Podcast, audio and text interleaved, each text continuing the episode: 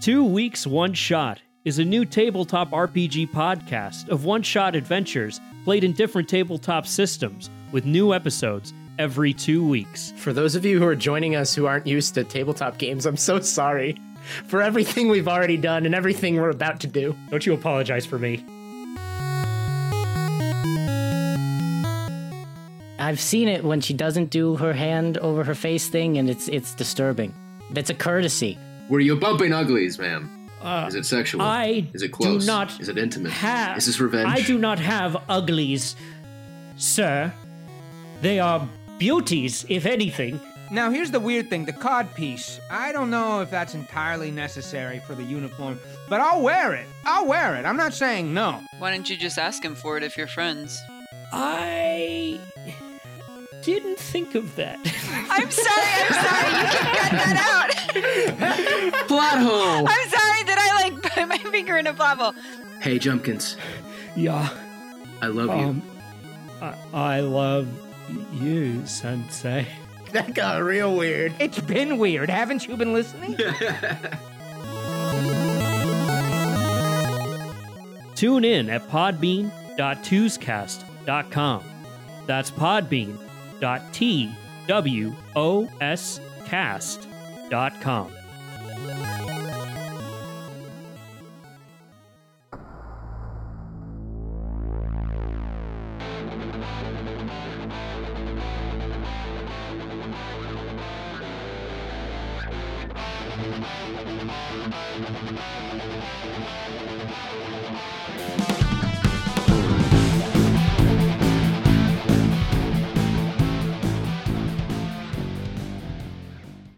Hello, and welcome to 19 Hits the Dragon, the show of Dungeons and Dragons, uh, tabletop RPGs, and nerd culture in general. I'm your host, Mike Daniel. Um, and today I'm being joined by a very special guest, our first international guest, uh, joining us all the way from the future. Uh, we have Dan from Nonfiction Gaming. Dan, how's it going? How's the future looking? That's great, Mike. Um, the future's going pretty well. It's 8 a.m. here uh, on the sunny west coast of Australia. And uh, look, you got nothing to worry about. I've warmed up the future for you, and uh, it's ready to go. All right. Yeah, very much uh, appreciate that for sure. Um, looking looking forward to having a good Sunday here uh, in about uh, fifteen or about twelve hours myself, I guess. So, all right.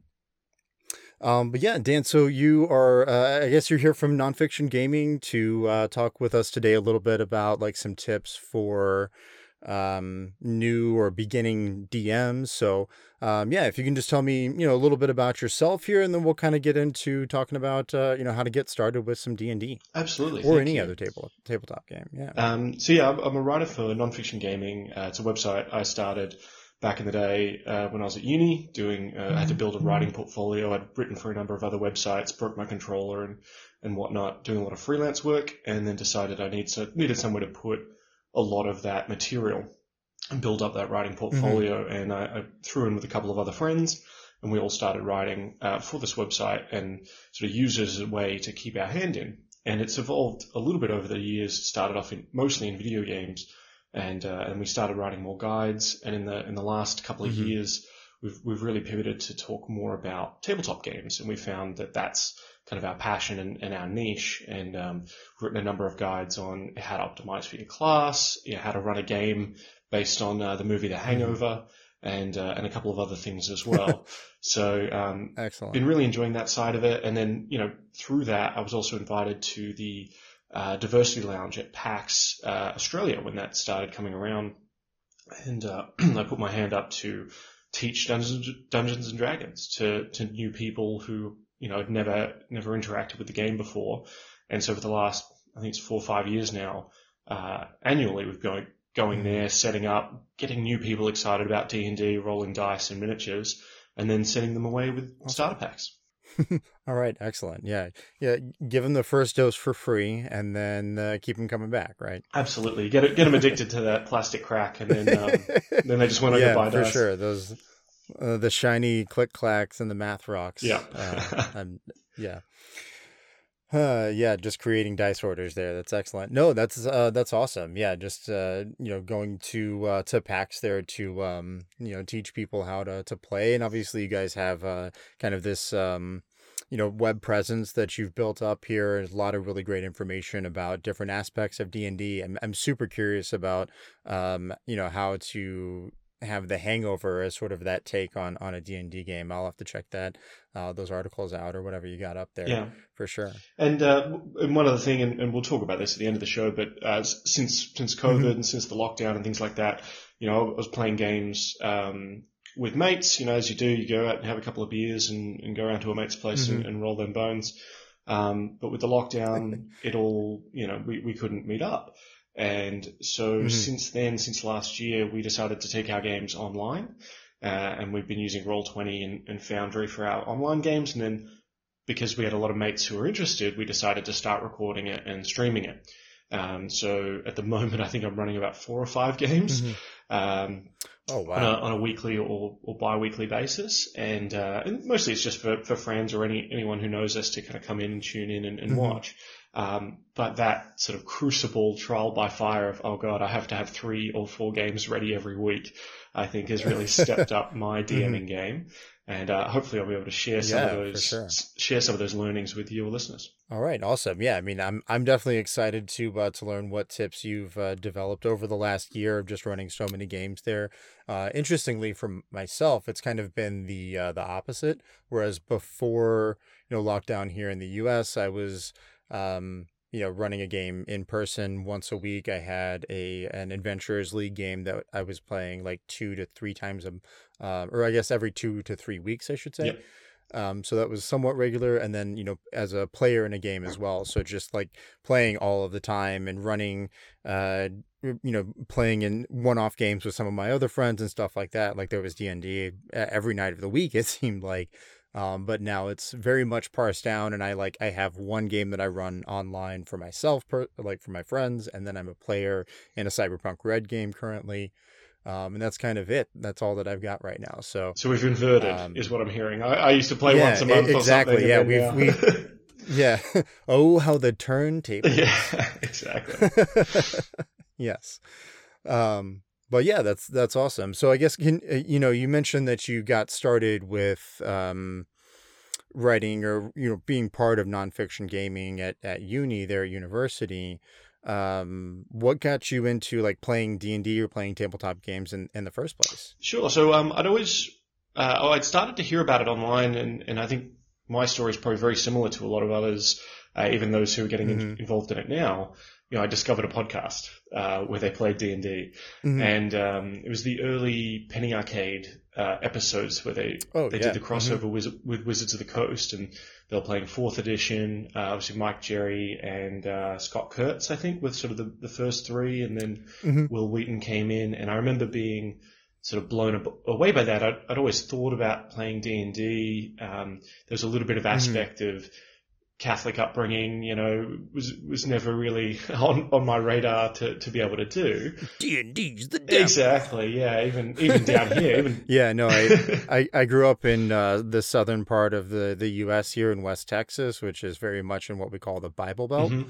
Um, so yeah, I, I feel that for sure. And and I think uh, I didn't even broach D and D as a as a subject. I got as close as um the that that dungeon uh, that dungeon game by Warhammer or Wizards of the Coast that was like D and D esque, Mm, where it mm. was like the the pre gen tiles and all this kind of stuff. And I remember my family saying, "Oh no, that's that's Dungeons and Dragons, it's evil, etc." Okay, fine. Didn't Yeah, yeah. didn't think about it until I was in high school or, or in university. And uh, yeah, started hearing these podcasts, and I thought, oh, this is this is cool, and this is uh, I've now heard someone else play, right? And and I reckon I can do that too.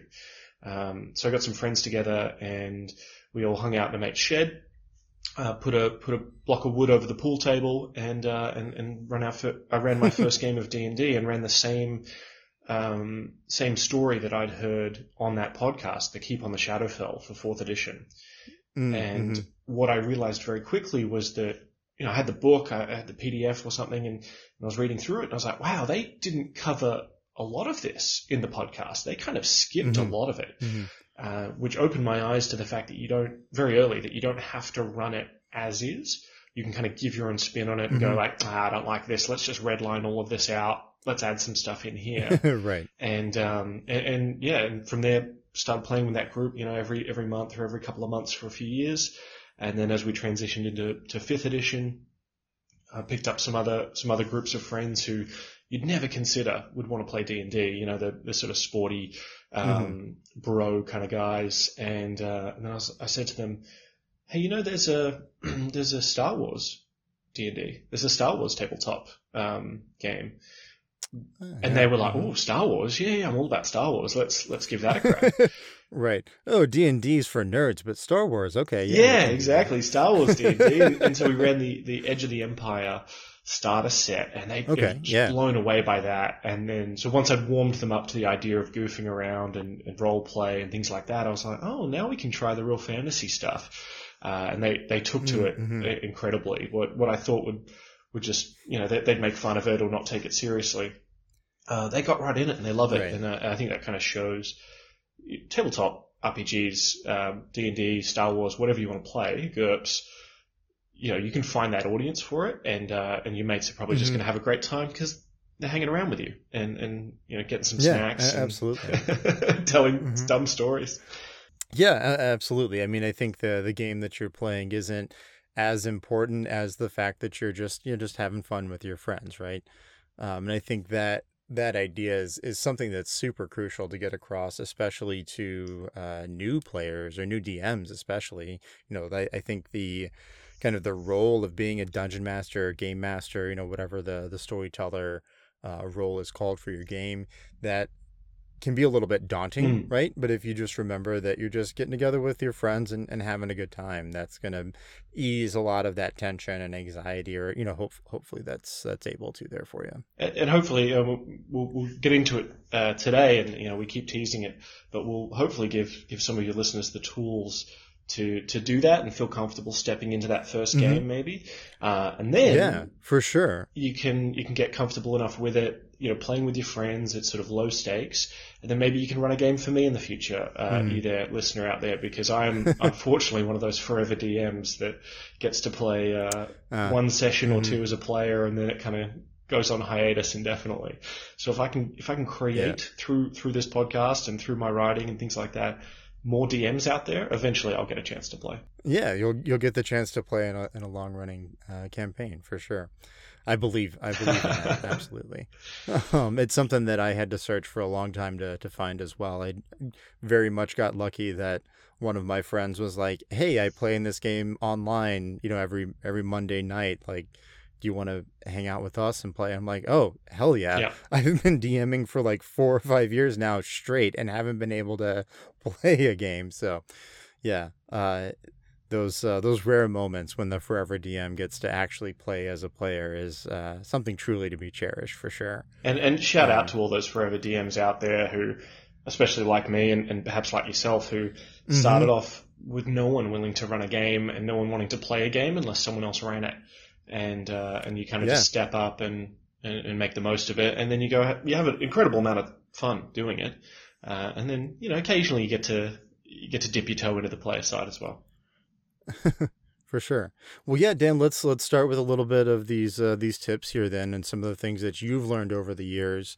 You know, if you were talking to someone who says, you know, you're you're talking to, to me, and this is going to be my first time ever running a, D&D session or any tabletop RPG. We're sitting down to talk about this, and you're going to help me get ready. Like, what's your first bit of advice? How how do I get started with this, Dan? Absolutely. So, Mike, I, I assume you're getting started here. You've listened to maybe some Critical Role, some uh, Acquisitions Incorporated, some some maybe you've been listening to uh, the the fancy lads on the nonfiction gaming YouTube channel. But you think, you know, this is this is for me. I want to give this a crack, and I've started writing all this world building. You've got all your notes. Um, I'm going to crush your dreams just a little bit and say, okay, let, let's put all the weird, the crazy world building stuff aside, the real, the real deep stuff. Oh, but I have this whole. I know, and we're going to get to it. together. Okay. We're going to get to it. we're going to get to that. Okay. But Okay. the first thing you want to do is, at least in my my experience, is sort of focus really small. You want to, you know, you've picked your edition. You want Mm. to play Dungeons and Dragons, for example. You want to start off very small, so your your players aren't going to get overwhelmed. Um, some of the Mhm. best onboarding tutorials, you know, we think of in video games like World 1-1 of Mario, um, things that kind of ease you into the mechanics. You know, Mario doesn't drop you with this great huge exposition about who King Bowser is and all this kind of stuff. It just kind of throws you into the world and says, all right, you can go forward now. Um, Mm, and, and, and you pick up the rest of that stuff as you go along. So look, we're not going to throw out and burn all your all your cool homebrew ideas. We're just going to put them in, in your OneNote folder to the side for now. And and, Okay. and, and you're Okay. you're just going to need three things to start your first D and D game. Um, assuming you've got some dice, some pencils, and and and whatnot. Mm. Um, first up, I highly recommend a session zero. Um, a lot of a lot of DMs and a lot of people talk about this. This is where you get together ahead of the session, maybe at a different day, and you chat with your players about the kind of characters they're going to make. Maybe you help them make characters. You got the books out. You got D and D Beyond, something like that. Um, Mhm. and one of the main things I would say at this point is set expectations with your players about how grandiose or how um, goofy or what kind of vibe you want your game to Mhm. have, right? Um, as an example, one of my players uh, from that, that went from the Star Wars game into the D and D game, he said, "Oh, Dan." Uh, we're having a beer, and he said, "Oh, Dan, I, I want to make my character. I'm going to bust your game wide open. I'm going to make my my, my character a floating, a magical tankard of beer." Uh, and I said, "Okay, okay, we can do that." And this is giving me ideas, right? It's All it's giving me ideas of what kind of uh, what kind of world you know we're going to live in. It's a bit Looney Tunes now, I guess. And I said, "Okay, Mhm. well, how about instead of that, because the game kind of assumes you're going to be humanoid, why don't we make you a Right. a, a keg, a magical beer keg with arms and legs that's like sat in a Mhm. wizard's basement for a thousand years, and now you've like now you've come to life, Fantasia style. You know, you've, you've gained sentience, Uh-huh. Mhm. and then you know that that that discussion, that session zero, he's happy with that now. Uh, mechanically, Warforged Paladin, okay, great. And now I can slot that Mhm. into my world. Okay, so my world has thousand year old beer kegs that are made that are possibly sentient. So now that's that's feeding me ideas of well, now my world has an ancient empire that's probably collapsed, and there were great Mm. brewers and vintners and things like that. So starting off with that session zero not only gives your players a bit of time to kind of play around with the space of what they want to do, especially if they don't have a character Mhm. idea yet, it'll give you ideas for your world. And whilst you obviously have an idea for your world, getting a bit of feedback and, and, and you know, massaging in what your players want is going to make just for a, a much better game. Excuse me. Um, Yeah, second, oh, sorry. absolutely. I mean, Yeah. just to, if it's all right to just kind of build on top of that, and this is more of an example of like I started a, a campaign rather than just like, you know, my very first session, but I had that exact session zero just a few, uh, I guess about two months ago now with my Eberron game that I play at, at home. Um, and I, you know, I knew a lot about Eberron. I kind of picked out a lot of the different pieces and things that I wanted to play around with, but I didn't really have like a campaign put together per se. Mhm. Um, so we, but we had this session zero, and I just talked with my players about like who their characters are and kind of what their individual goals might be. And that discussion sort of gave me the hints about which of these threads that are out there in the Eberron world that I can start pulling on and kind of start weaving that together into a story. Absolutely, and and that ties very very well into my next uh, one, which is as you're talking to your players around the table about you know their goals or their characters' goals, have them Mhm. come up with ways that they are tied into each other. So I found this, and this mm-hmm. is through trial and error. You know, I make the mistakes hopefully so that so that you don't have to. I've had games where every character has this you know sort of unique goal, and there's no you know we, we jumped into it, we started playing, and then we realized there's no reason for them to all be friends or be together or work together, right? Right. Uh, had Just a bunch of murder hobos on in a tavern. That's right. Yeah, the there's same thing. there's so. there's five of them in the shadiest corner of the tavern, the five separate corners of this four four cornered room, and they're all dark and brooding. Uh, that's it's it's almost like you're describing my very first uh, D20 modern. game Yeah. that I was playing, right? So, Absolutely, and look, Yeah. look, we've all run those games, and and, and look, the, there's a, a stereotype for a raising a Strider in, uh, in in Lord of the Rings, Aragorn, you know, brooding in the Yep. corner, etc. We all want to be that cool Riddick character. Um, but you need a way for them to to tie into each other, and this is something, and we'll, Right. we'll talk about pre-gen um, starter sets probably a bit later. But some of those do that really well with the pre-gen characters, um, where they say, "Oh, okay, well these these two were friends in the fighting arena, or this this cleric was the healer in this compound and helped this person escape, or something." So give them give them some Oh, ideas Okay. and some reasons why their characters are loyal to each other and why they're adventuring Mhm. together. Um, I found that some sometimes sort of it's a bit flimsy to hold them together with you were all contracted separately for this one job because when that job Right. ends or they kill you know, the, the the goblin lord or whatever, what's keeping them together?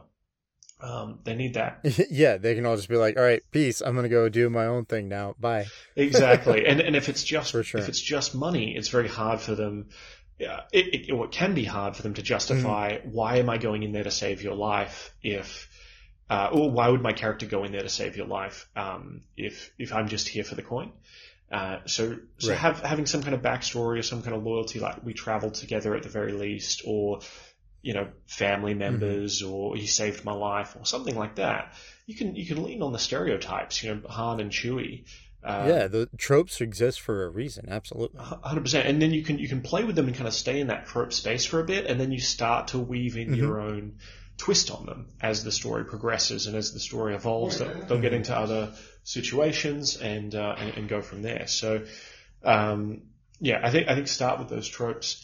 Uh, and then and then and then put your own twist on it, but but tying those players in together uh, so they have a reason to Mhm. cooperate is is definitely going to make your life a lot easier.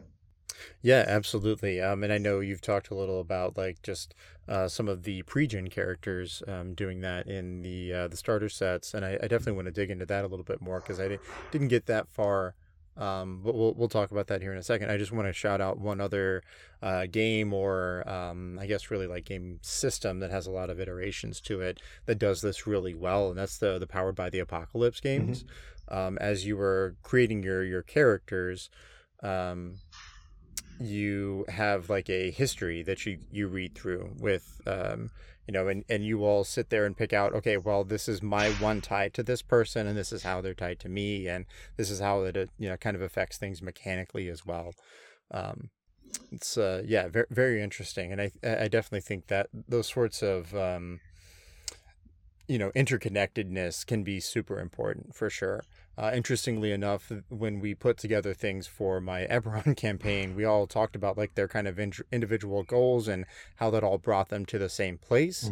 Um, but then we sort of figured out their relationships from what once they had met for the very first time, all coming together to work.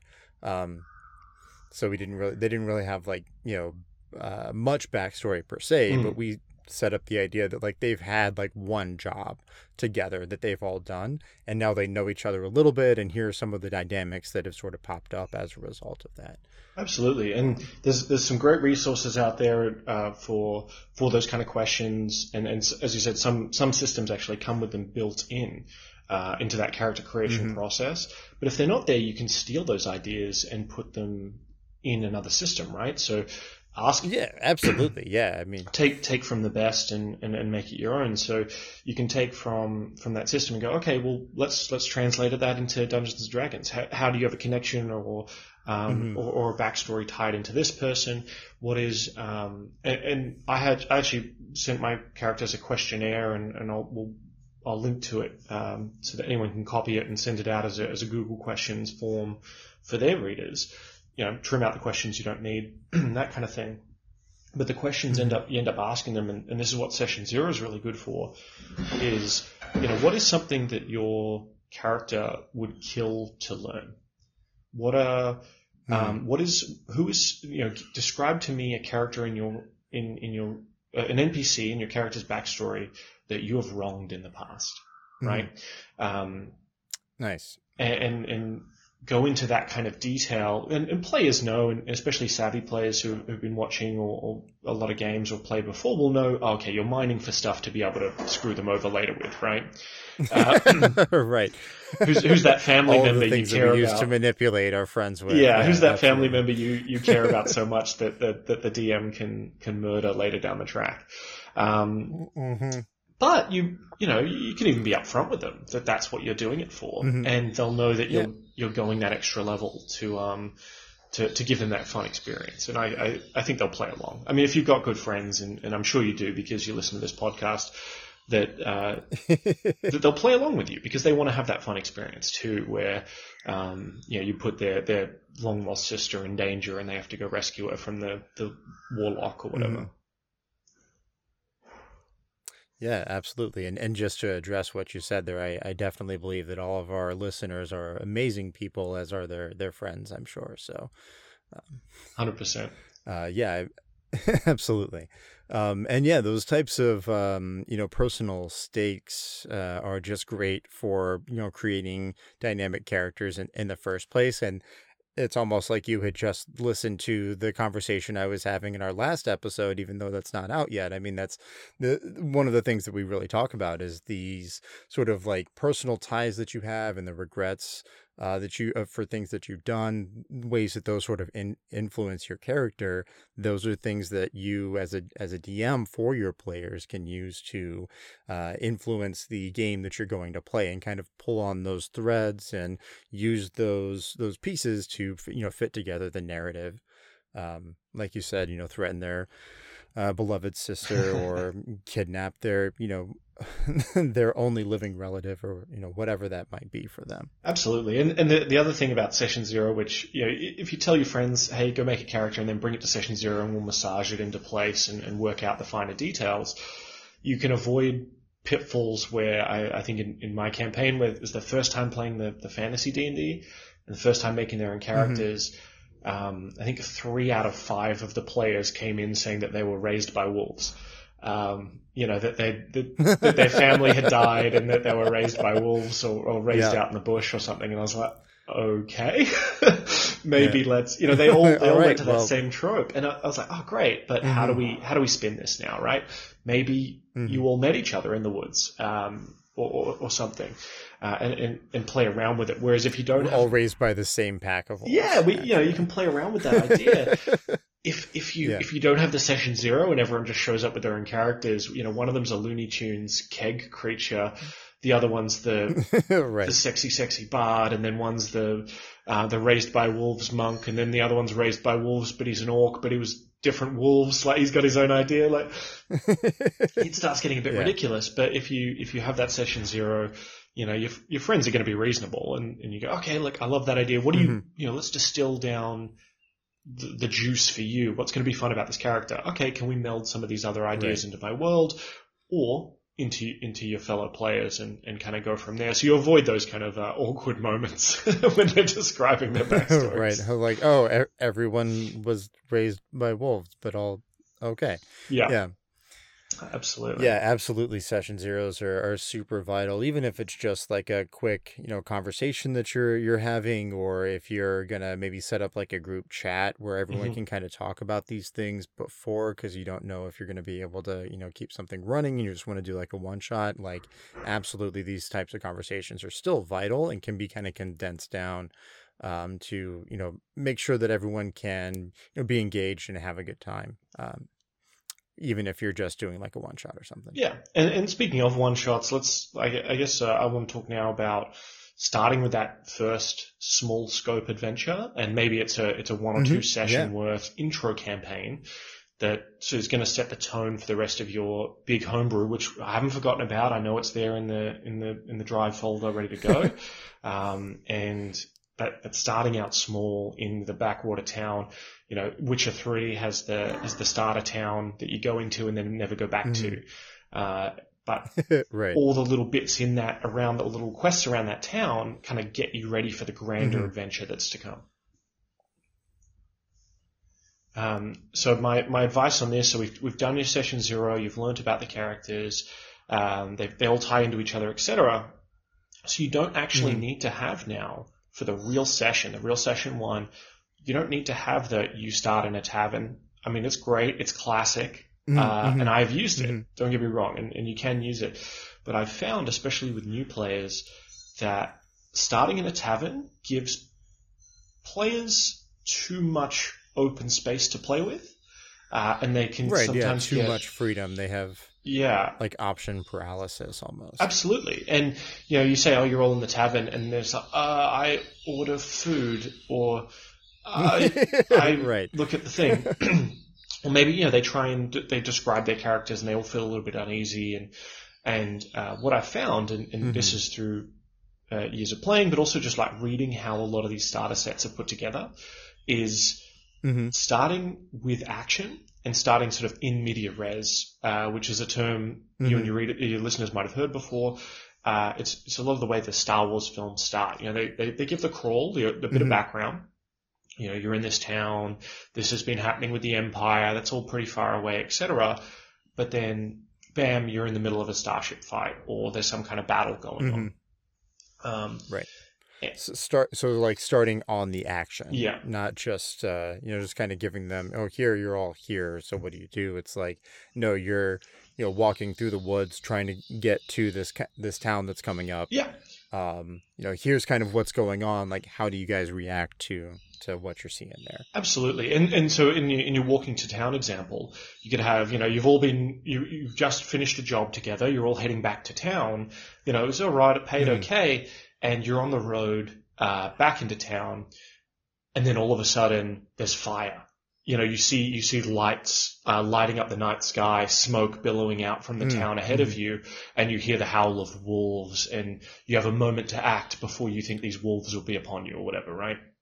And um, so you've given them a bit of a setup, and then Mhm. bam, they have moments to act before they, or they've they each have a chance to make a decision that Mhm. has to have almost like a clear goal. Hey, there's wolves coming. I'm going to prepare, get my swords out, find a hiding position, take cover, something like that. And it, it sort of narrows their focus. So they, they don't get that analysis paralysis you're talking about. Mhm. So the the the Lost Mines of Phandelver, which is, I'm sure is a lot of people's first D and D fifth edition game. I've I've run it a, a number of times uh, for for the Diversity Lounge. It has a bunch of stuff about introducing them, etc. But the real juice starts with you're on a cart, you're driving down the road. You know, tell me where you are on the cart, sure, but then Mhm. you see a, ho- a dead a dead horse in the middle of the road. What do you do? Um, and that gives them each a chance to make a decision, and then bam, we're into combat now, and and you go. Right. Um, the Star Wars Edge of the Empire starter set starts very similarly. You and your friends, the pre-generated characters, you've all escaped from the the Hutt uh, Teemo. You're running away. You've disabled your slaver collars or whatever, um, and you're being chased by these Gamorreans.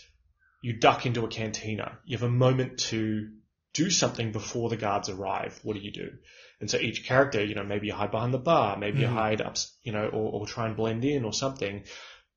And then the guards arrive. And if they, if you did well at the maybe initial skill check, you have the drop on the guards. If you don't, the guards have the drop on you. Uh, or it's just a normal combat. So, so both of those starter sets have a very similar theme, which is dropping you kind of Mhm. in the action to a certain extent, maybe giving you a chance to get an advantage on that first attack um, with, with clever clever rolling.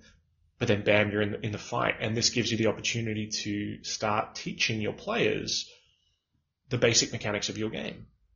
Um, a lot of tabletop RPG, well, specifically D and D, is very combat combat focused. As much as we love the role playing and the story and and um, you know, the critical roles and and you know trust me, true believer, you'll get there too. You'll be able to tell these amazing stories, and you'll you'll end up having sessions where no dice were touched. You know what I mean? And and Yeah. it was just role play the entire time. It does happen, but teaching them the underlying mechanics of that first battle, I think, is very important.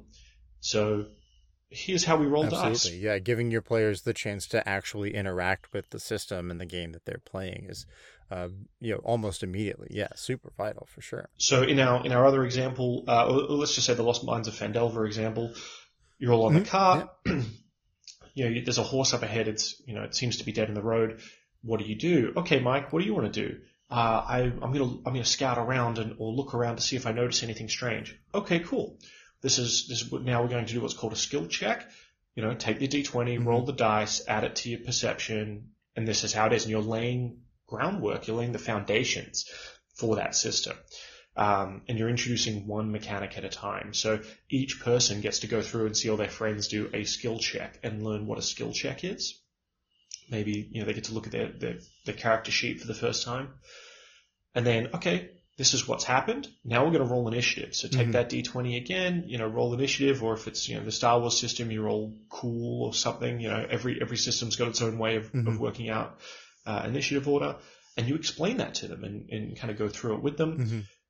And then it's okay. This is a combat now, so you're going first, etc. Because you did really well, or you scouted ahead, I'm going to give you advantage, or I'm going to give you a boost, or you get to go 1st Mhm. surprise round, whatever it is um, and they feel like, oh, I've earned this. Yes, I've got the I've got the leg up on it, right? Because you gave them that opportunity. And then you teach them combat, maybe a couple of rounds. You know, the goblins run away if it's too difficult. I know that first that first combat encounter in Lost Mines can sometimes TPK players. Um, yeah, for sure. I, I think just like first level adventurers in general die very easy, so you have to be super careful about how you use combat early on. yeah. Um, in that sense. So, don't- so don't be afraid of, of building a combat where the the first people they encounter are kind of cowardly. So you know, goblins are Mhm. shooting at them. They get maybe get a couple of shots in, they lose someone themselves, and then they start running. If you think it's, oh, I don't want to kill my, I, I don't want to introduce my brand new players and destroy the characters they worked so hard on in session one Right. um, feel free to you know ease back a little bit. Play the play the goblins as dumb. They are pretty dumb. Gamorrean guards in, in Star Wars, I think canonically are idiots. Uh, you know, stormtroopers Mm, miss a lot of the time, um, or, or maybe Right. retreat to get back up or something like that. And then let them have that you know hopefully victory, and then go okay. Well here you know and lay out two maybe two or three paths in front of them, but then let them sort of branch out Mhm. a little bit from there. Um, I typically try and prepare one combat with a new group, one combat at the start, some sort of skill challenge to maybe get them to the next area, and then Mhm. a another battle that can lead into sort of a boss battle. Um, and in, in the Lost Mines example, that's the, the goblin ambush on the road, tracking the goblins Mhm. through the um, through the forest to get to their their hideout, uh, and then perhaps some more skill challenges. I've, I've had groups at, at PAX where they didn't even go into the cave. They uh, one of them decided to Oh, really? to set up a um, a, a pork bun stand uh, out the front. uh, and sort of you know get the bard to be like a town crier, like oh we've got this new food food Mm. cart out the front and da da da da. And so the goblins came out. and They convinced um, convinced them to let them you know challenge Klarg to a duel or something, right? Um, Yeah, just wheeling him a food cart along out here in the forest right next to this cave. Yeah, and so so Oh, those that's games great. like you get the, that goofy kind of vibe where anything's possible. It's kind Yeah. of like Animaniacs or, or Looney Tunes to a certain extent. right. Yeah. Yeah. Absolutely. And then there's other people who go, okay, um, we're going to sneak in, and it's you know uh, Metal Gear Solid, Mhm. and, and we're going to assassinate all these goblins, etc. But that that then you know lets you ease into that. They, they now have a, another combat encounter where maybe it's a little bit more tactical. They they've got the drop on these uh, these goblins, and then eventually they've got sort of a Mhm. big boss they have to deal with. Um, before getting that kind of mini victory and opening up the rest of the story, I think that's where they end up discovering the uh, Sildar Hallwinter in the Lost Mhm. Mines campaign, and he gives them information about how Gundren was taken and the and the wider story, etc. So, um, but a lot of that can be done in that first session, maybe one or two sessions, depending on how how much time you've got. Mhm. Um, but I think Mhm. that's kind of the the ingredients that I've distilled it down to for me and my new players on um, on how to get them involved and how to get them started in that in that first thing. Start them out with a combat, introduce the underlying mechanics of the Mhm. system, move into a skill challenge, explain how you're going to do the skill challenge, whether it's like the old fourth edition, they've got to get six successes before three failures or something. hmm And if they do, they'll get the drop on the creatures when they get to the cave, or less mechanically. You know, you just have them go through and, and they roll dice, and maybe they, they have a bit of a chance to role play with each other. And then they get to have a big, big battle with a, with a sort of boss and get to feel like heroes, save somebody, hopefully, and also get some sweet Mhm. loot, because I think we all, we've all been conditioned absolutely. to like the, like those numbers. Yeah. All, all the the shinies or the magic items that do cool things. Absolutely. Um, yeah, I wanna I, I, I wanna kind of touch on a couple of points that you, you made there and just sort of expand on a a few things there. Um, particularly the idea of just not necessarily railroading your players, but keeping them on task in a sense of like, oh, well, this is about to happen. So what do you do? Right.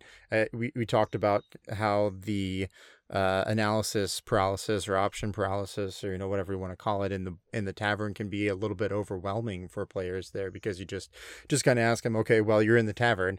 What do you do? Right. If you can s- sort of frame the options in such a way and even if you are starting in a tavern like okay well you know you see this guy kind of bustle his way past the the the door and he's harassing someone at the um at the bar now. Like how how do you react to that right? Like give your your players options and kind of um kind of moment to moment goals to be t- t- chasing after rather than just saying okay well you know you're here so what, what are you what are you going to do? Right? You kind of um kind of i guess it's a little bit keeping them on rails or sort of, sort of like guiding them like you know shepherding them in the right direction Yeah, and I think that's absolutely fine. You know, uh, there is, you know, a certain amount of, oh no, you know, you've got to be able to give your characters freedom, and you don't want to. Railroading Mhm. seems like a very Mhm. loaded term, right? Um, right but I think especially in the beginning, you got to remember, you know, training wheels are there for a reason. When you're learning to ride a bike, right uh, yeah. I mean, when I go to when I if I ever go bowling, I try and ask them to put the guardrails up for me, uh, even though I'm a grown man, because I'm just not very good at it, or I'm you know I'm sort of beginner level. I Mm. need I, I would like that assistance. I'd Mhm. like to be able to know where I'm meant to be throwing the ball. Um, Mhm. and, and kind of guide it in a certain way. Now, once your players have, oh, and, unless your players have said, "Look, we want open world, we want to be able to go anywhere and do anything," but I think Right. Yeah. If you've had that conversation in session zero that they want, you know, a total sandbox Mm. uh, options, then that's that's what they want, and that's you know what you can play. But And Yeah. and look, I'll never, you know, I can never stop your uh, charismatic and handsome reader uh, listeners from from doing that. But I would just caution that as a new DM, especially with new players, I think it's better to have a bit of constraint to begin with. Start out with that session Mhm. one, two, three. You know, do a little bit of that entry level kind of uh, foundation building, and then from there, Mhm. you'll you'll probably then have have the kind of uh, skill set built up. Even at that point, that you might go, you know what? All right, let's branch away from this from this goblins um, goblins encounter. If you've ever listened to uh, the Adventure Zone by the McElroy brothers, Mm, they yeah, they start off mhm. doing that.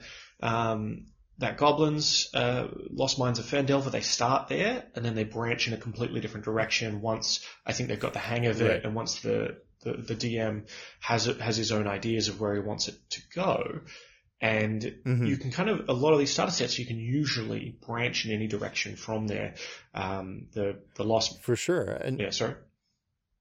No, I was just going to say Lost Mines kind of does that for you a little bit as well. I was actually reading through it the first time today because when we had chatted before about uh, you know our, our episode today, you had mentioned that you use Lost Mines, and I'm like, well, I've never actually read through that or played it myself. I think I've you know maybe watched some uh, uh, actual plays where people are doing that first goblin encounter Mhm. and then the uh, the goblin cave there, but haven't really you know looked into it much beyond that.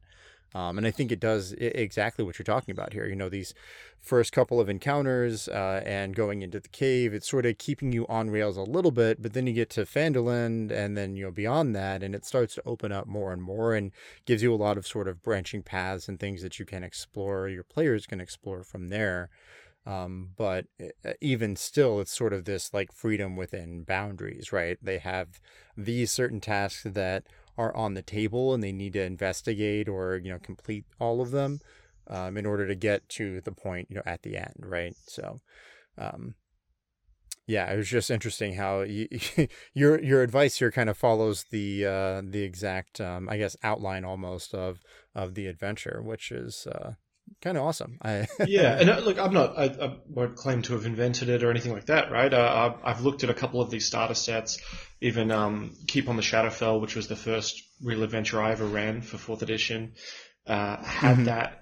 There's there's a little bit on the road to get to the town you need to be at, and then you kind of get the main quest that takes you to the keep or takes you to uh, under Phandalin, um, you know, to the Lost Mine itself or or beyond Mhm. the Star Wars game, I think, does it very cleanly. The Edge of the Empire Escape from Mos Shuuta uh, you you hide from the Gamorrean guards. You have to um, you know that there's a ship, uh, a freighter ship, you know, a Millennium Falcon esque ship that you could steal, but you need a part. You have to go to do Mhm. maybe a, a sort of a social diplomacy kind of interaction to steal or, or Mhm. buy the part you need to get the hyperdrive working. You get into another battle with some stormtroopers, and then there's kind of a boss bounty hunter guarding the ship before you leave. And uh, and then from there, you know, you've activated your hyperdrive. You could be anywhere in the Star Wars world. You could go anywhere. There are Mm-hmm. printed adventures that you can continue with, or if you've got your own ideas for your campaign, the the world is your mollusk from that point. You can kind of just go wherever. Excellent. Yeah, I think that's um, you know some really really great uh, framework there. Absolutely, um, and just you know kind of touching on one other uh, idea that had had come up with your examples earlier when you were you know you were asking me you know what I do in this exact specific situation. Mhm. I think as a DM, you know, it's important to or a GM or whatever, it's important to keep everybody in, involved. So if you see, you know, players that haven't interacted in a while or, you know, they might seem like they are kind of disengaging a little bit, just ask them, you know, what their character is doing in that moment, right? And and having a a written, you know, maybe marching order or whatever order everyone's like sitting in on the card or whatever it is, um, can just kind of help you tick through that list and make sure you touch on each character to get you know what's going on with them keeping that player in, engaged and, and in the moment there um, and you can just sort of use that or even sometimes like rolling initiative can be super helpful for those instances as well um, just to kind of put things in an order and make sure that you're kind of going through that list of players and you know they're familiar or any like sidekicks that they might have or you know whatever other things they've got going on with them kind of see what's up with them in that moment um, and how they're reacting to you know whatever it is that's going on in the game whether it's the dead horse or you know you you have run all of the goblins off. So let's go around and see what each individual person is doing now that combat has kind of wrapped up right Yeah, and I think that's a that's a great tip that you can maintain that initiative order or have your own kind of uh, as long as you've got a list and you kind of go maybe just go around the Mhm. table um, to make sure that people aren't forgotten. Because especially as your as your group gets bigger, five six players. Uh, are kind of the upper limit of what I'm willing to run these days, uh, if I can if I can help Mhm. it. Um, For sure. But a lot of people want to play, right? So you don't want you don't want to let let people down. Mm-hmm. Um, but it can be easy that, you know, if it hasn't been your turn in a while, uh, or maybe you missed out your last turn because you were unconscious and so on, you didn't get to do much. It's very easy in this day and Mhm. age for, for us, for players to get distracted. Um, and pulling them back into that moment. they're on you know you're on their phone or just doing whatever it's really easy to kind of disengage so Absolutely. Yeah. And and they can get a bit bored because they're, maybe they're not as interested. And uh, and I know that there's there's Mhm. other people who can probably talk better to to making sure you get your, your buy-in from your players. But I think your tip, Mike, is is really good of going, okay, well, what is your character doing in this moment? You know, the the goblins lie dead around you. Um, you know, Sir Mike of the Blade, what you know, what do you do? And then and then you you, Yeah. you let me know, and I go, oh, okay, Catherine, you know, uh, you you're standing up on the cart where you were, where you released your last arrow. You know, maybe give them a little bit of a refresher of where their character is, Mhm. and go, what are you do? What Mhm. are you doing now? And so maybe she'll say, oh, I hop down and you know secure the bodies or, or whatever it is, right? Um, Yeah. and, and give them something to do, even if you're just maintaining initiative order outside of combat, so you make sure everyone gets a turn. And then once everyone's sort of Mhm. in that flow again, it will probably organically evolve as characters start talking or coming up with Right. ideas, and you can kind of abandon the uh, the, the direct initiative at least for a little while. Yeah, absolutely. Um, I, I think just having just some some sort of um, you know, whether it's written order, initiative, marching order, whatever you want to use, or just like you mentioned, going around the table once we're all able to play in person again. Um, ah, those will be the days. um, just uh, making sure you're touching in with everybody to kind of keep them present and in the moment, um, so that they don't kind of drop out for for too long. I mean, like giving them breaks is is fine, and uh, it's actually one of my like big pieces of advice to all DMs is to to take breaks for yourself and for your players.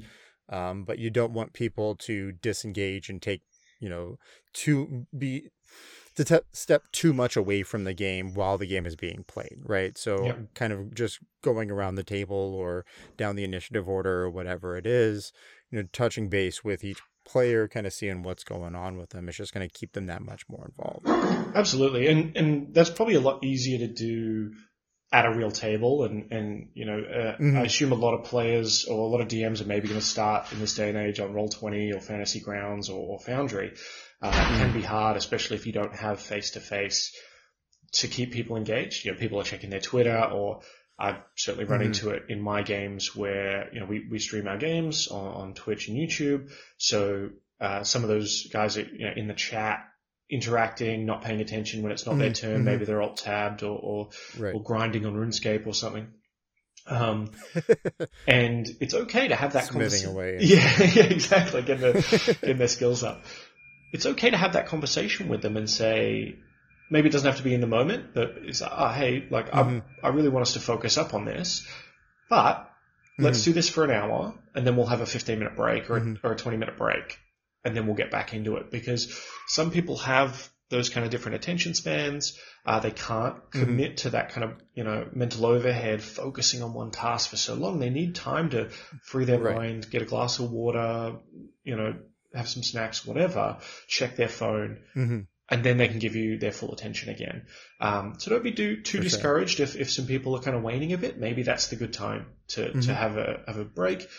Hey, let's take 15 minutes. I'm going to go to the loo, whatever, splash my face, Right. and, and then we'll get back into it.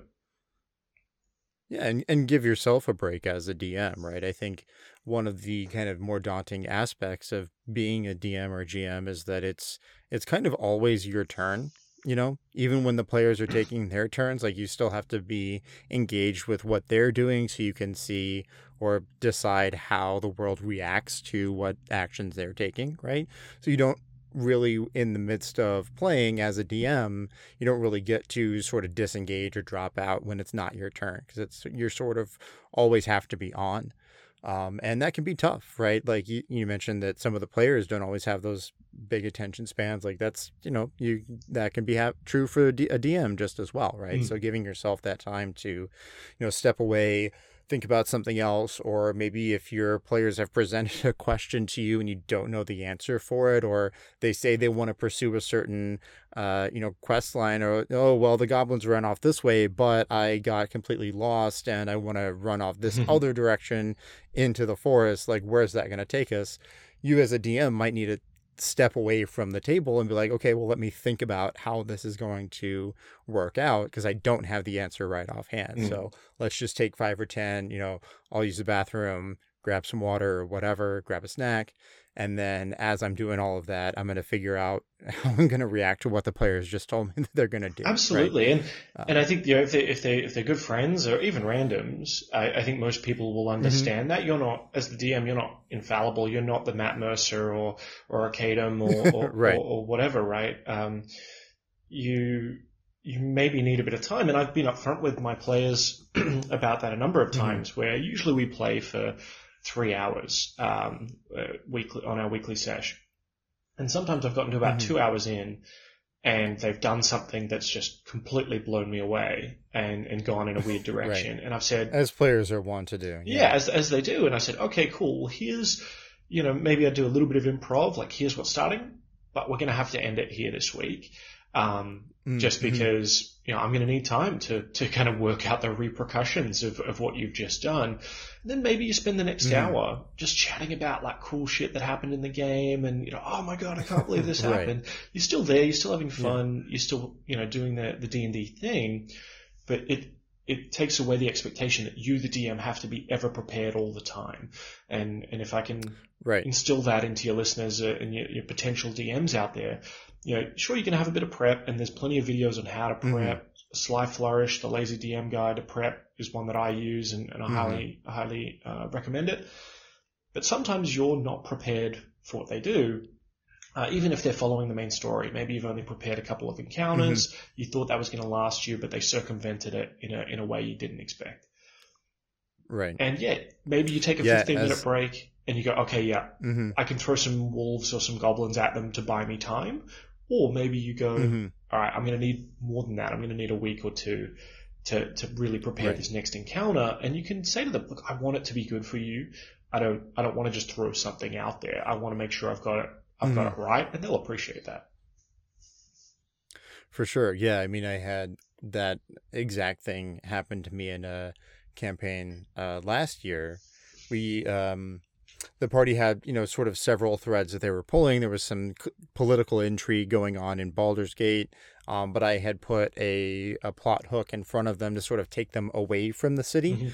Um, and they were like, well, it doesn't seem like there's, you know, enough of a deadline on that. So we're actually going to focus on the political intrigue this episode and kind of go investigate um these uh this you know this other mystery that we've got going on inside of Baldur's Gate I'm like okay fine. Let's let's roll with that. I'll keep that going as much as I can. Um and I and I knew they were going to get to this you know this no or this merchant's like warehouse and underneath that there was going to be um some sort of like hidden you know dungeon that they were going to have to go through that was like a, a cult um hideout or whatever Mhm. right but I didn't have any of that prepared so I I found a map that was going to be the uh, the warehouse and they kind of explored around and got to a point where they were rolling really high on like all of their investigation checks I'm like okay cool like you're definitely going to find this this trap door here Yeah.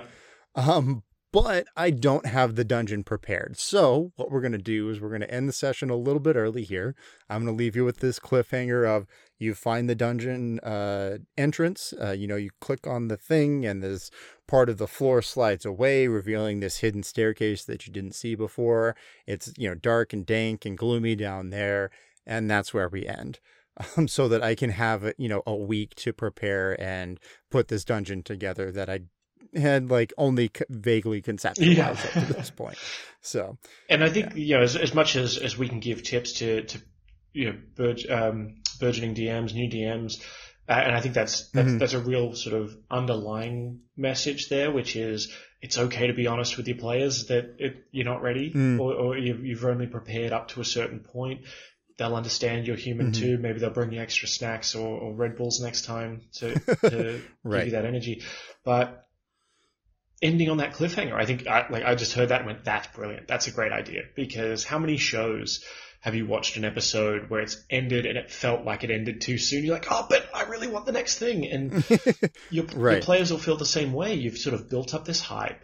Um, may, and, and, and this would let you as well, going back to the in media res thing, lets you start that next session in the midst of the action. mhm. So maybe you know they find they find the, the the switch and it opens the trap door and they go inside. You know, you step inside in the gloom, you hear the dripping of water, and that's where we'll end it for this week. And then next week you pick up as you know you could even just Mhm. say, oh, you've taken a couple of steps in, you've done this. All right, what have each of you done as you've entered? You know, same thing again we did in the first session. Yeah. Oh, you you checked out, you lit a torch, da da da da da, and then bam, bats come out of the gloom and, and strike at your face, or there's a guard who calls out a, um, you know, who goes there, or, or whatever it is. You can then start in that high action octane uh, beginning of the next session again, get everyone super hyper focused, and then lead into the rest of the session. So uh, I think ending on those cliffhanger points is, is a great thing to do. Um, I've ended on, uh, you know, a, an arrow comes out of the darkness and strikes you. We're going to roll initiative next week, and then they're just like, oh god. Mhm. Mhm. yeah, And, and yeah, I didn't, absolutely. and, and you know, part of that is covering for the fact that I didn't have that encounter prepared. I just knew there'd be an encounter, Mhm. but I didn't have all my you know my stat sheets and all this kind of stuff ready to go. But then I knew that I could get that ready for next week, and it would be so much more impactful to start in the action next week. Yeah, absolutely. And I, I, I think um, you know, the sort of ending of a session is is just as important as that beginning on the action, right? Mhm. So you want to try and try and end with a bang in in some way.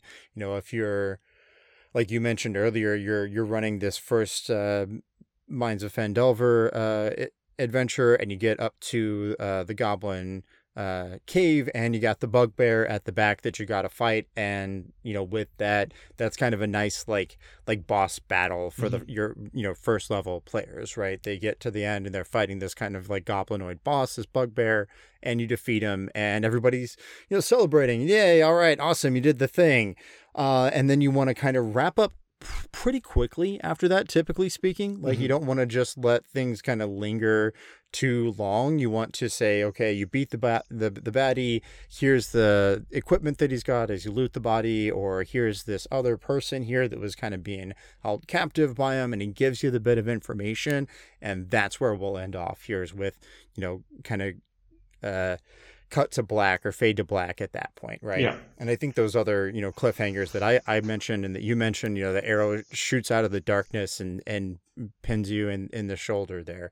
Um, that that sort of moment of tension can be just as um, as useful for ending the session, especially if you're planning on running multiple sessions. You know, you're going to run a couple of adventures, or you you have a full fledged campaign that you want to kind of unfurl for your players.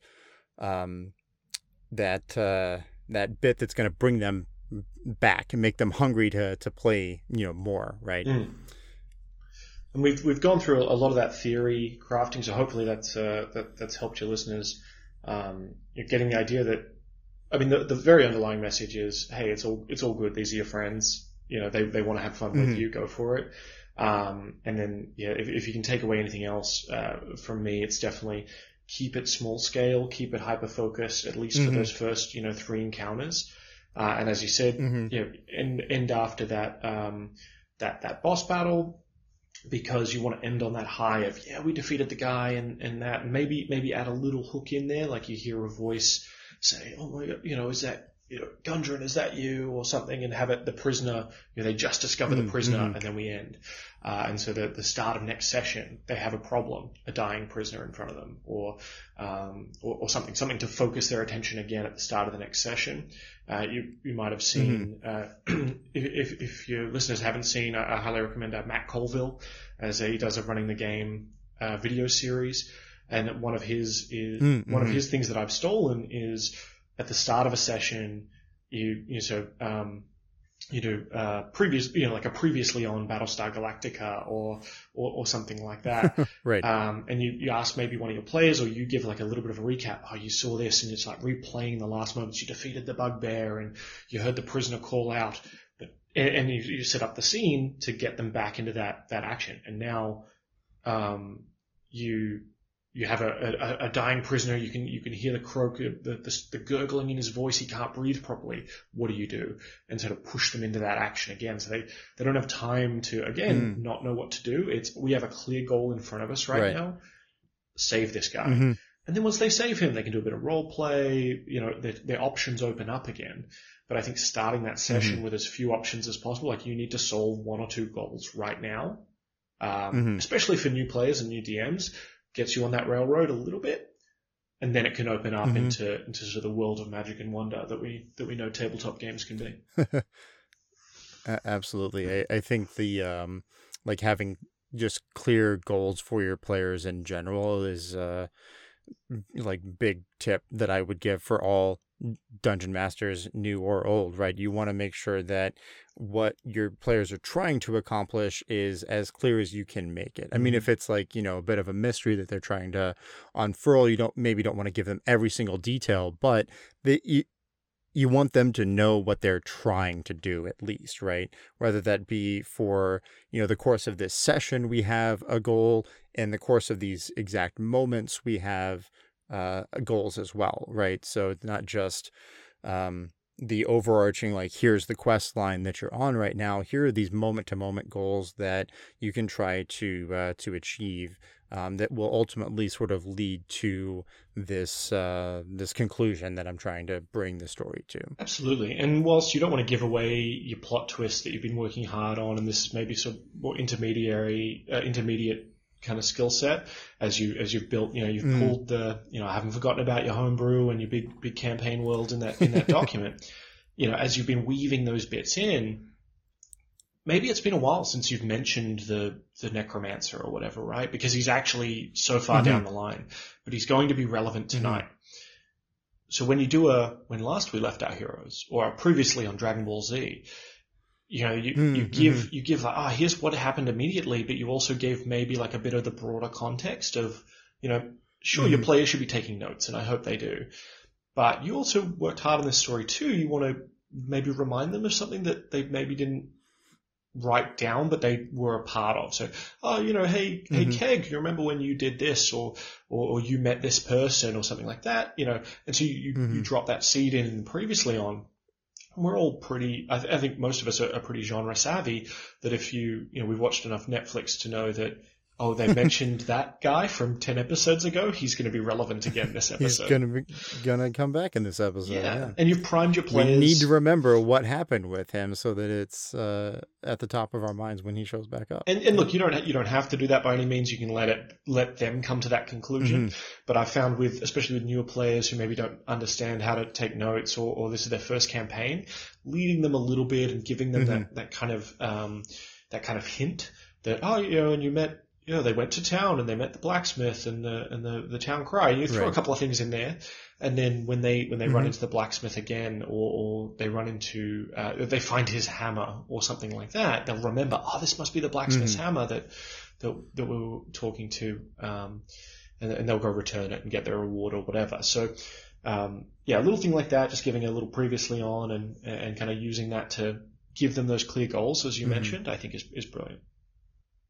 Yeah, absolutely. And and even for players that are very litigious note takers, you know, they're not necessarily going to have total recall of everything that they've written down at all times, right? Like we mm-hmm. don't very few people actually have the keen mind feat IRL, right? so it can just be good to, you know, even though they you know they have this in their notes there, let's give them a little bit of a ref- uh, refresher and make sure that they mm-hmm. they know that that's something that sort of needs to be towards the front of their mind as they are going into this session here. And and uh, exactly on that point, as you find as you play your game, you'll find out which of your players are those note takers and, and kind of write everything down. Uh, one of my players, Katie, they uh, um, love taking notes, write down character names, all this kind of stuff. Always want to know the char- the name of the NPC they're talking to, which annoys me because I, Yep. I didn't prepare it. Uh, It's like I didn't give them a, a na- sure, let me pull up fantasy name generator. exactly, quick. yeah. Um, uh, and then, look, that makes me a better DM because I now know I have to prepare that uh, when they're in my game. But uh, yeah,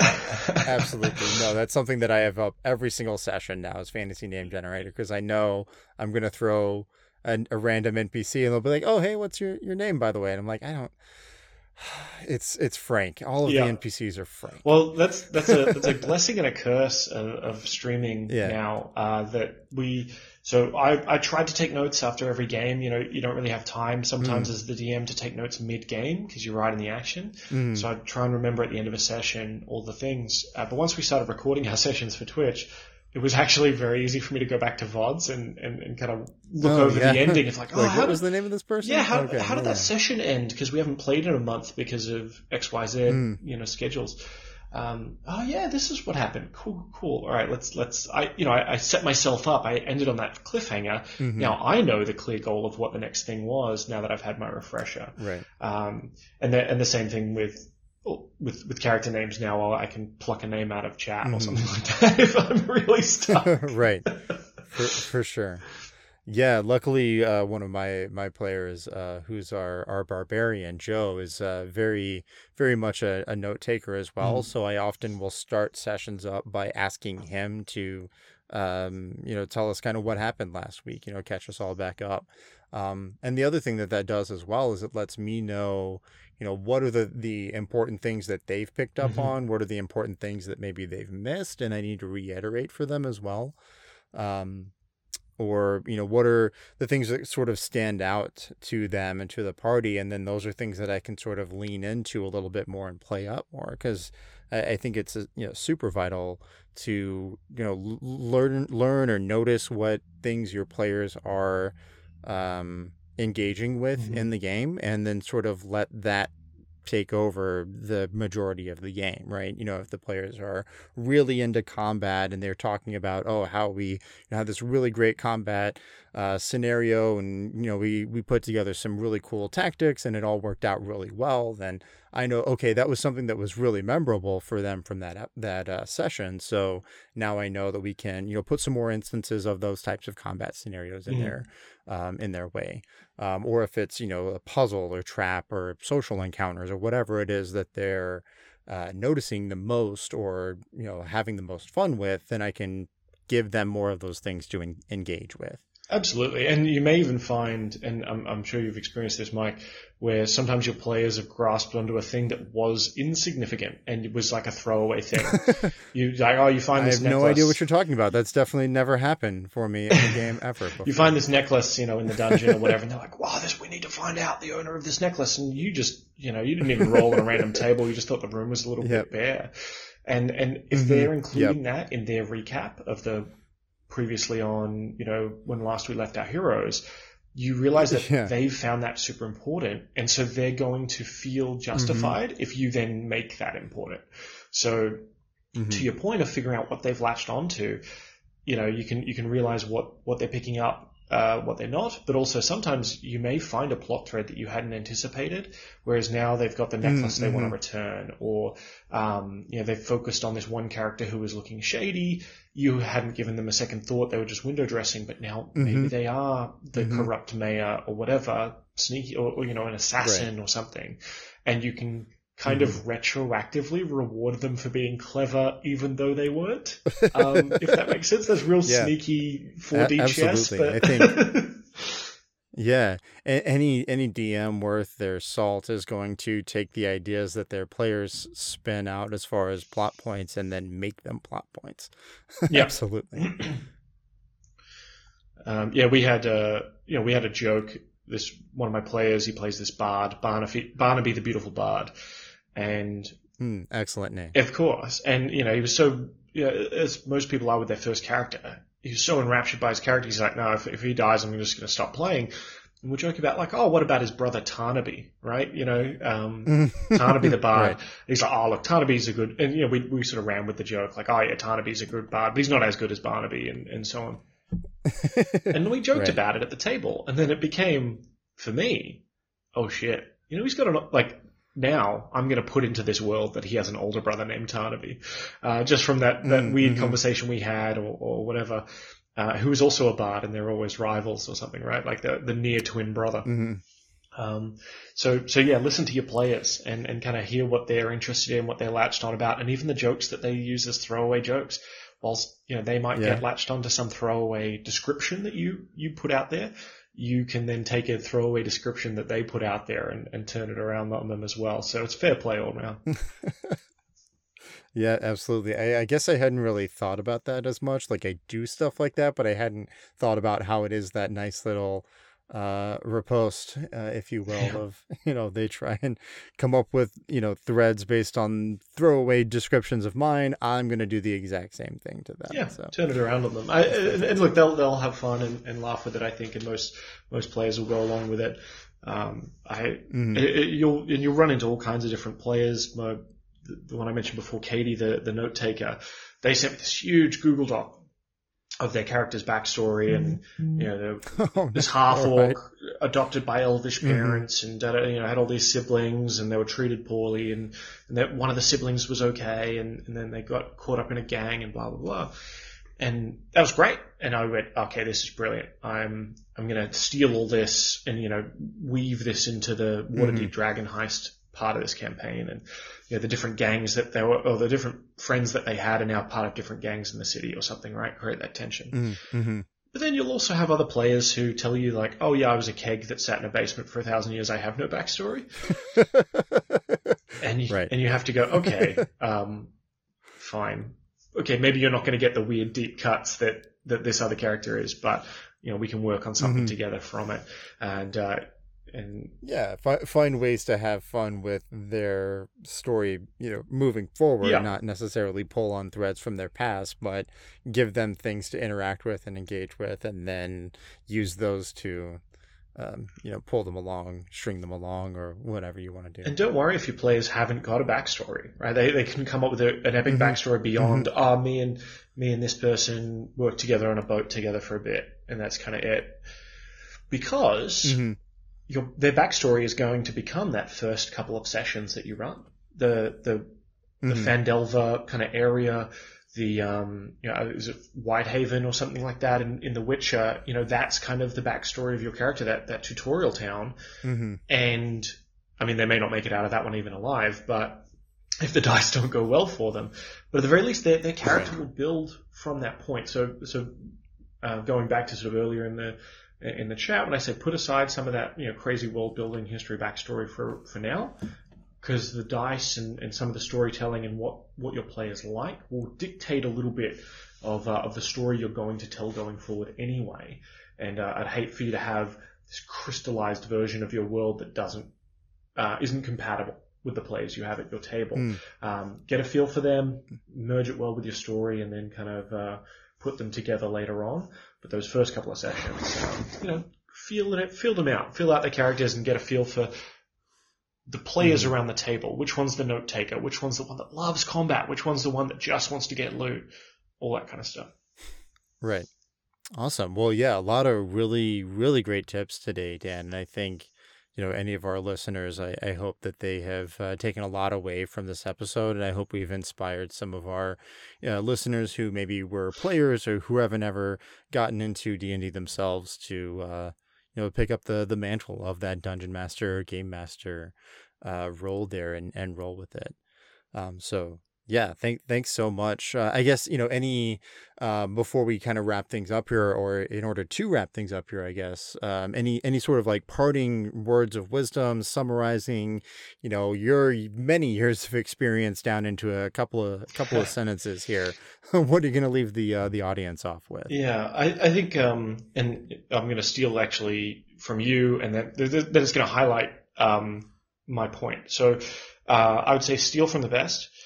Go out and, and watch um, watch everyone what what they do, and then take from them. In fact, I'm looking at the notes you wrote up for this game. It says stay loose and have fun. I think that's a great uh, a great thing to do, and I'm going to pretend like that that was my advice and not Mike's advice. I'm going to pretend like I wrote that initially and didn't steal that from uh, Alex uh, from Tuescast a couple weeks ago. So. Exactly right. So, so your players, Yeah. uh, yeah, and and they'll know in some circumstances you're taking from Lord of the Rings or some sort of genre or something like that.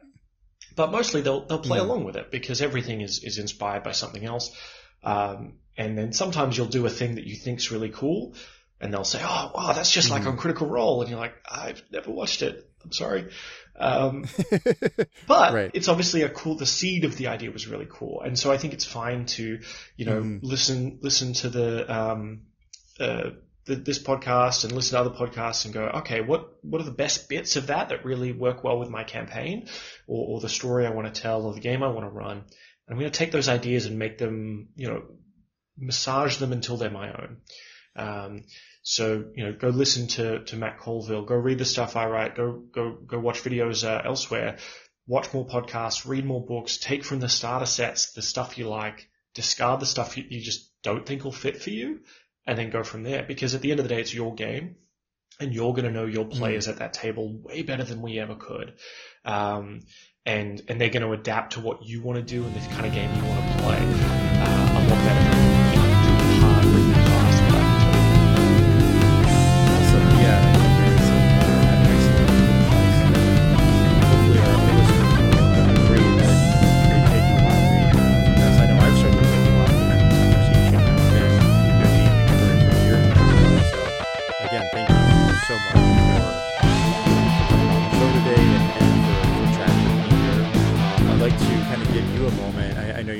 bit about nonfiction gaming at the top, um, but I'd just like to, you know, kind of give you the floor here to let our listeners know, you know, how can they get in touch with you? How can they find out other things that you've been doing and, and you know, inter- interact with you more as well? Oh, thank you very much. Um, yeah, so nonfictiongaming.com is, uh, is, is where all my writing goes, and we also put episodes of our, our live streams and things on there. Uh, as we talked about at the top of the show, there is an article on there is how to how to turn the Hangover into a one shot Star Wars adventure.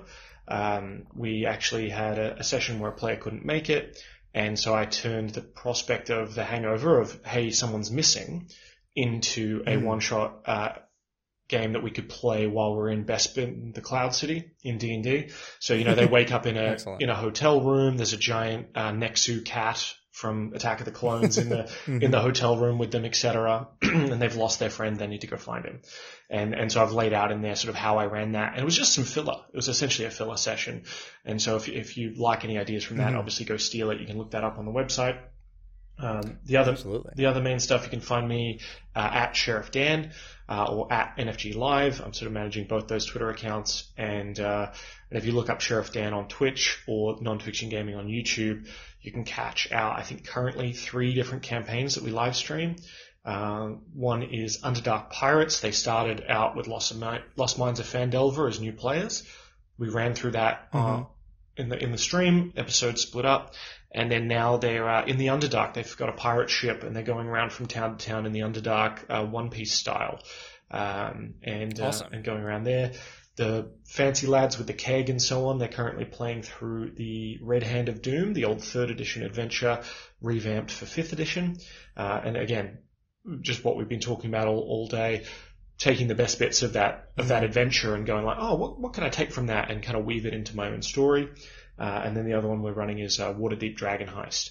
Um, so hmm the the typical kind of fifth fifth edition adventure, a bit of intrigue, a bit of Ocean's 11 Um, so you should be able to find that on YouTube. I um, I have all the faith, ut- utmost faith in your listeners that they know how to find uh, non-fiction gaming on YouTube, and I'd very much appreciate uh, if they check us out and said hi.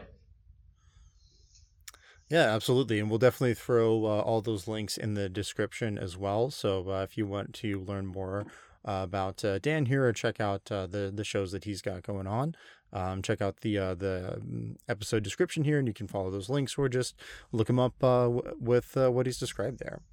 Um, but uh, yeah, thanks so much for for coming and, and hanging out here. And uh, for our listeners, as always, if you want to get in touch with me, uh, you can reach us at 19 hits the dragon on Twitter. Uh, you can also email us uh, 19 hits the dragon at gmail.com. Um, but also just leaving comments, ratings, reviews, wh- wherever you can, what, wherever you get your podcast there, and uh, tell 19 of your closest friends. Um, but yeah, thanks so much for joining us uh, today here, Dan, and thank you to all of our listeners for hanging out with us for a little bit here.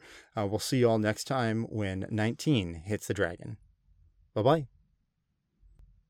Cool.